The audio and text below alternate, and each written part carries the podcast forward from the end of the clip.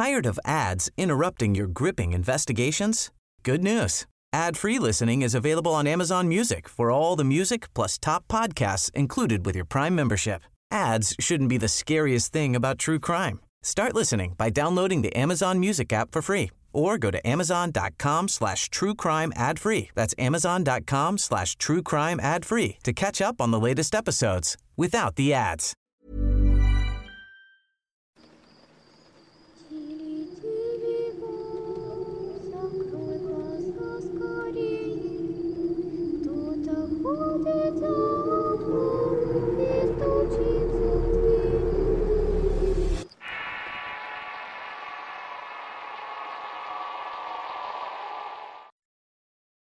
Sin duda las personas mayores siempre tienen algo interesante para relatarnos.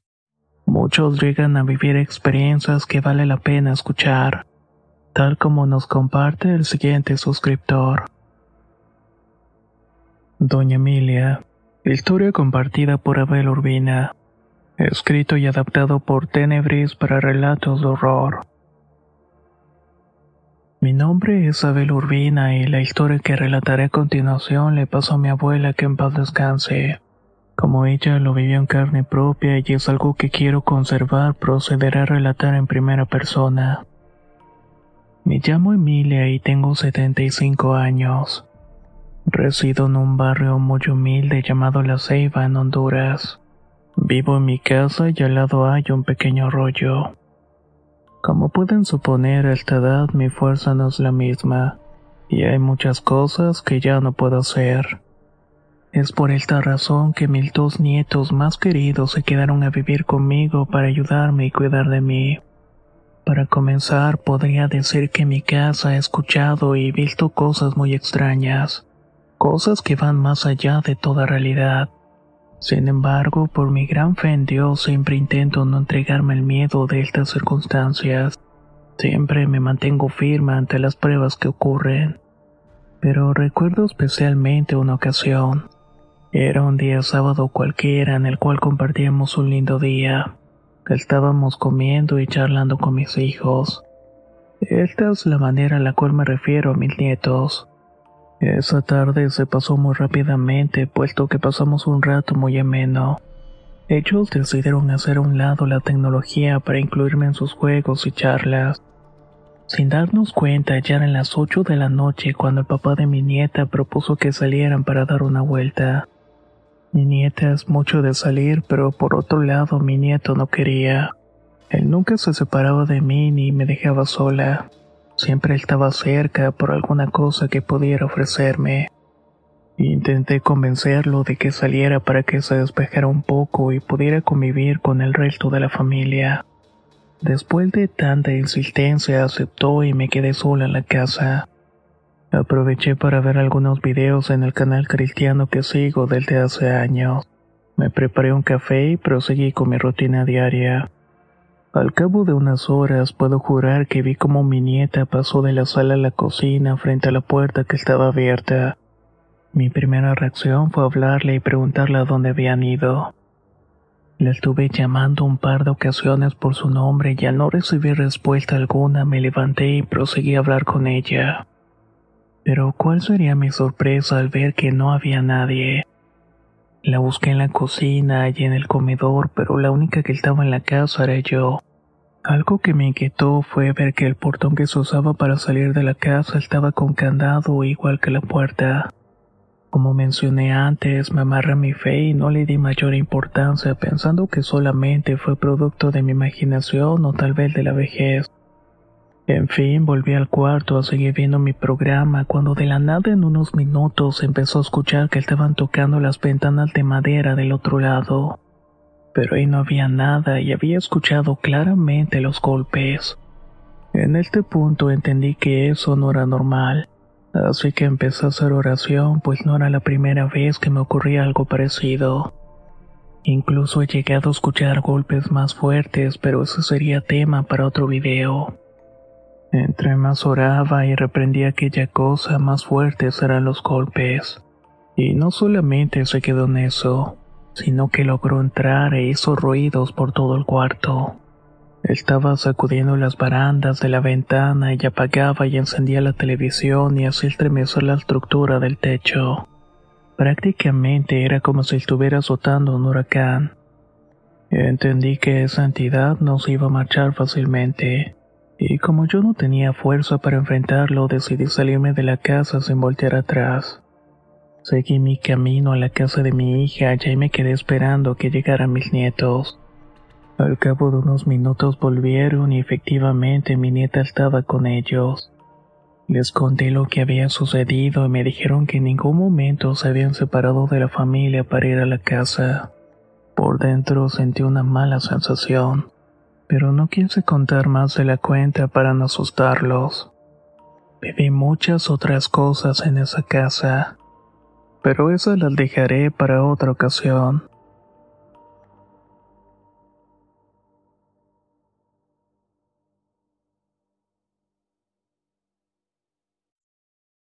Lagarto.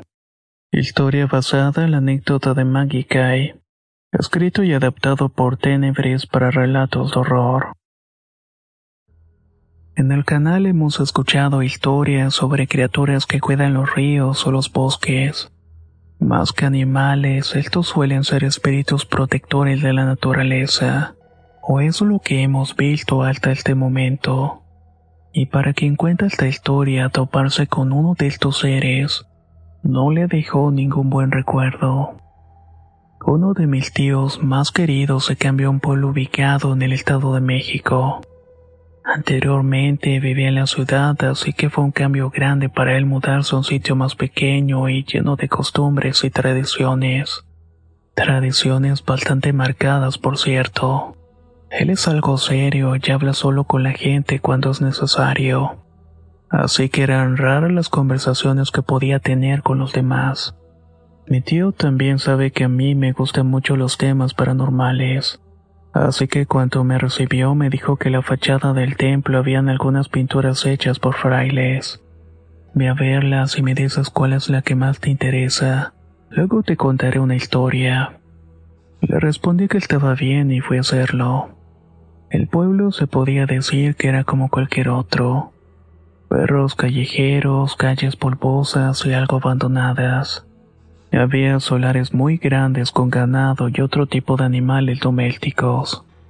Fui hasta el templo y en efecto vi que podían haber varias pinturas que parecían ser muy antiguas. Algunos eran expotos y otras eran pinturas que se adherían a la fachada del templo. Muchas de ellas hablaban de fantasmas que se aparecen en las calles del pueblo. La típica mujer de blanco con el cabello negro que lloraba cerca del río. Algunos perros con el tamaño de un tigre y cosas por el estilo. Sin embargo, hubo una pintura que me llamó mucho la atención. Se trataba de un lagarto gigante que habitaba las faldas de uno de los cerros que rodeaban aquel lugar. De hecho, para contrastar las dimensiones de la criatura, habían árboles y animales que le daban todavía más altura. A pesar del paso de los años, la pintura con la cual coloreaban al animal brillaba con el sol, como si de verdad fuera la piel de un reptil. Me dieron muchos escalofríos al mismo tiempo emoción de conocer esta historia. Cuando regresé a la casa, mi tío me estaba esperando con un café de olla caliente sentado fuera de la casa. La vegetación alrededor comenzó a refrescar el ambiente, llegué, le di un abrazo y tomé una taza de café. Y bien, ¿qué te parecieron las pinturas? preguntó. Sabes que esas cosas son mi pasión. Ándale, cuéntame sobre la historia del lagarto. Es lo que más me gustó y hasta se puede decir que sentí algo de miedo. Lo sabía, respondió mi tío, y de hecho soy el único que me sé algo de su historia. Esto que te voy a decir me lo contó una señora muy anciana que vende tortillas para sobrevivir. No se las compro por ninguna caridad, sino porque las hace mejor que nadie. Una mañana, mientras estaba esperando mi kilo, ella me habló sobre las pinturas del templo. Le dije que las había visto y que la que más me llamó la atención fue igual que tú, la del lagarto. La señora me miró con ojos cansados y siguió volteando las tortillas. Luego de un largo rato me dijo, De todas las historias que cuentan esas pinturas, la del lagarto es la única que me consta que es cierta. Cuando yo era niña, la gente hablaba sobre ese lagarto. Todos le tenían mucho miedo y no se acercaban a los alrededores de ese animal. De cualquier manera era común que desaparecieran animales como borregos, vacas y también gente, pero sobre todo niños. En mi casa éramos muy pobres y lo único que teníamos era una vaca que nos daba leche para vender y también para tener en nuestra mesa. Una mañana despertamos y la vaca no estaba en el corral. Por un descuido de mi parte se había quedado abierto. Mi papá estaba muy preocupado y en lugar de darme una regañada se fue a buscar a la vaca. Esa fue la última vez que vi a mi papá. Los vecinos me dijeron que fue en dirección a la zona donde vivía aquel animal. Caminé hasta el lugar gritando el nombre de mi papá, pero no encontré respuesta. Llegué hasta las piedras más grandes que vi en el cerro y lo único que encontré de mi padre fue un guarache. Intenté mirar entre las rocas para ver si veía algo y lo que vi fue una enorme cola. Era más grande que yo o que tú. Era la cola de ese animal demoníaco. Me dio tanto miedo que regresé a la casa y me encerré. Me quedé huérfana ya que mi madre murió al darme luz. Una de mis tías al poco tiempo se hizo cargo de mí. Toda la gente del pueblo sabe que mi papá lo mató al lagarto y que así se llevó a muchos otros más. Hasta que un día simplemente dejaron de desaparecer tanto personas como animales. Si me preguntan qué era eso, no te sé qué decir. Si era un demonio, un abuelo o un monstruo. Pero esa cosa vivió entre nosotros y me arrebató lo más preciado de mi vida. Cuando mi tío terminó la historia me quedé en silencio. Le di un sorbo al café y miró a su alrededor.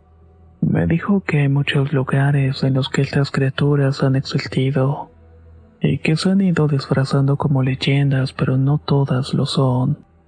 La verdad es que la idea de pensar en que me puedo topar con una de estas criaturas me da mucho miedo y respeto mucho a los que se han animado a mandar al canal las historias que hablan sobre estos temibles seres.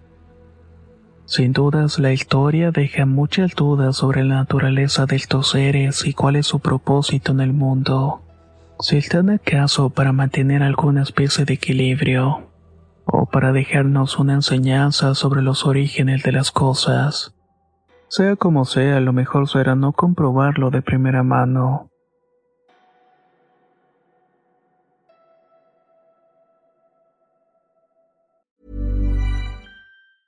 Hey, I'm Ryan Reynolds. Recently, I asked Mint Mobile's legal team if big wireless companies are allowed to raise prices due to inflation. They said yes. And then when I asked if raising prices technically violates those onerous two year contracts, they said, What the f are you talking about, you insane Hollywood ass?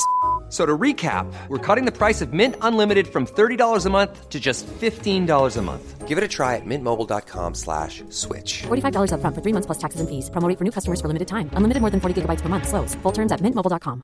Tired of ads interrupting your gripping investigations? Good news. Ad-free listening is available on Amazon Music for all the music plus top podcasts included with your Prime membership. Ads shouldn't be the scariest thing about true crime. Start listening by downloading the Amazon Music app for free or go to amazon.com slash true crime ad free. That's amazon.com slash true crime ad free to catch up on the latest episodes without the ads.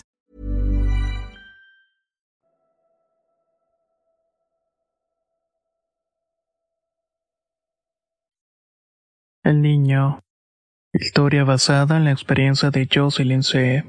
Escrito y adaptado por Tenebres para relatos horror. Mi nombre es Jocelyn, tengo 31 años y soy originaria de la ciudad de Durango. Estuve pensando mucho tiempo en enviar alguna historia ya que me siento identificada con algunas. Así que ahora les voy a contar una historia que ocurrió hace un tiempo atrás. Mis padres, mis hermanos y yo llegamos a vivir una casa que mi madre había comprado cuando tenía 14 años. Así que nos mudamos mis dos padres, mi hermano mayor y mi hermano menor. Para ese entonces, como mencioné, tenía 14 años. Aquella casa contaba con planta baja, una sala comedor, cocina y medio baño. Frente a la sala estaban las escaleras que llevan al piso de arriba y hay un pequeño espacio en el cual se puede ver quién sube o quién baja. Al subir la planta alta, la primera habitación es la mía. Al lado de mí están mis hermanos y enfrente la de mis padres. Desde que llegamos a este domicilio empecé a escuchar y a ver un niño de aproximadamente tres años. Lo escuchaba subir y bajar las escaleras dando pequeños pasitos. Lo raro de esto es que sobre todo lo escuchaba cuando me encontraba sola en la casa.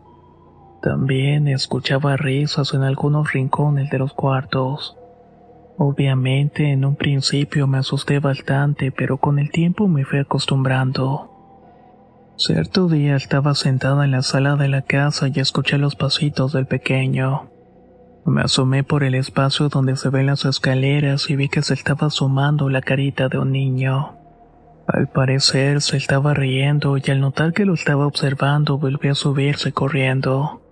Nadie en la casa me creía cuando me animaba a contar lo que había visto o escuchado.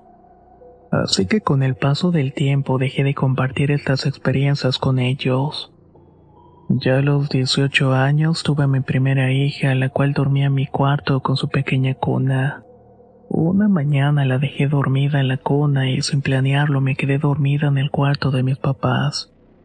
Aquí me gustaría recordar que esta habitación se ubica justamente enfrente de la mía. Estaba a punto de quedarme profundamente dormida cuando escuché que desde la puerta del cuarto una voz muy suave me estaba diciendo mamá. Entreabrí los ojos y vi a un pequeño corriendo hacia las escaleras. Volví a cerrar los ojos, pero en ese momento reaccioné y me levanté de inmediato para ver a mi hija, la cual, gracias a Dios, estaba perfecta. Esto me hizo comprobar que este niño realmente se estaba manifestando en la casa. Era imposible que mi hija de dos meses pudiera correr y jugar de esa manera. Nuevamente no sentí temor, pero sí curiosidad ya que me llamó mamá. Así pasó el tiempo y mientras lo escuchaba y lo veía paseando por las escaleras, además de que en la casa ocurrían algunas travesuras que se las atribuía al niño, como por ejemplo se nos perdían los objetos o los cambiaban de sitio. Hablando en broma y en serio decíamos, parece que el niño quiere divertirse y jugar, qué travieso nos salió. Ya tengo seis años que vivo en una casa aparte de la de mi familia. Estoy con mis tres hijas y mi pareja y ahora el cuarto en el cual me quedaba en la casa de mis padres lo usan para hospedar a los pequeños de la familia cuando van de visita. En el cuarto dejaron una cama king y una cajonera grande con un espejo en él. En una ocasión tuve la necesidad de quedarme en la casa de mi mamá junto con mi hija la mayor. Ella prefirió dormir en la cama de mi madre, pues desgraciadamente mi padre falleció algunos años atrás. Yo en mi cama me quedé con mis dos hijas en el cuarto. Tengo la costumbre de levantarme al baño por las madrugadas y se lo hago no enciendo las luces para no molestar a nadie. Sumando además que el baño de esa casa se encuentra muy cerca de mi cuarto. Así que me dispuse a poner los lentes para ver mejor y tomé el celular para encender la lamparita y alumbrarme. Hice mis necesidades y regresé al cuarto. Casi se me sale el corazón al toparme de frente con una pequeña figura sentada sobre la cajonera. Era el mismo pequeño de tres años. Nunca antes había tenido miedo de esa presencia, pero esa noche sentí un temor inmenso como nunca antes. Caminé hacia el niño y me acerqué lo suficiente para poder reconocer los rasgos en el rostro de éste. Entonces se me ocurrió encender la luz del celular y ponérsele cerca para observarlo. Aquella sonrisa amable del niño se fue deformando en una burlona y maliciosa. Creí que iba a desmayarme porque nunca sentí tanto horror en mi vida. Corrí hacia mi cama y me metí entre las cobijas y abracé a mis dos niñas apretando los ojos para no volver a ver aquella visión. A pesar de eso, podía darme cuenta que el niño me estaba observando. Estaba frente a mí y me puse a rezar el Santo Rosario con toda la devoción que pude. Finalmente me quedé dormida. Actualmente mi hermano menor es el único que sigue viviendo en aquella casa. Duerme en la planta baja en un cuarto que él mismo construyó. Al quedarse solo con la presencia del niño fue creyendo en este tipo de cosas. Una noche, cuando llegó cansado del trabajo, se dispuso a descansar quitándose los zapatos a la orilla de la cama. Fue en ese momento, en medio de la oscuridad, que observó que desde una silla del comedor se levantó un niño y volvió a verlo. Mi hermano fue hasta la cocina, pero no tuvo el valor para asomarse. Él de alguna manera tiene un fuerte temor a lo desconocido. Ahora me ha pedido disculpas por no creer en mis historias y no tiene duda de que en esa casa hay otro huésped acompañándolo.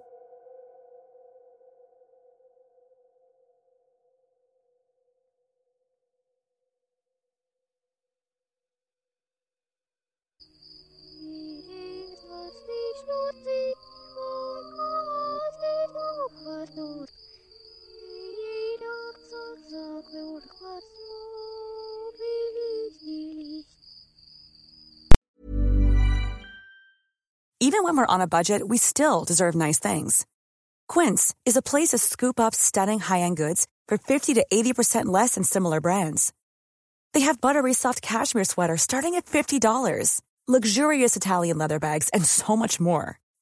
Plus, Quince only works with factories that use safe, ethical, and responsible manufacturing. Get the high-end goods you'll love without the high price tag with Quince. Go to quince.com/style for free shipping and 365-day returns. Flexibility is great. That's why there's yoga. Flexibility for your insurance coverage is great too. That's why there's United Healthcare Insurance Plans. Underwritten by Golden Rule Insurance Company, United Healthcare Insurance Plans offer flexible, budget friendly coverage for medical, vision, dental, and more. One of these plans may be right for you if you're, say, between jobs, coming off your parents' plan, turning a side hustle into a full hustle, or even missed open enrollment. Want more flexibility? Find out more about United Healthcare Insurance Plans at uh1.com.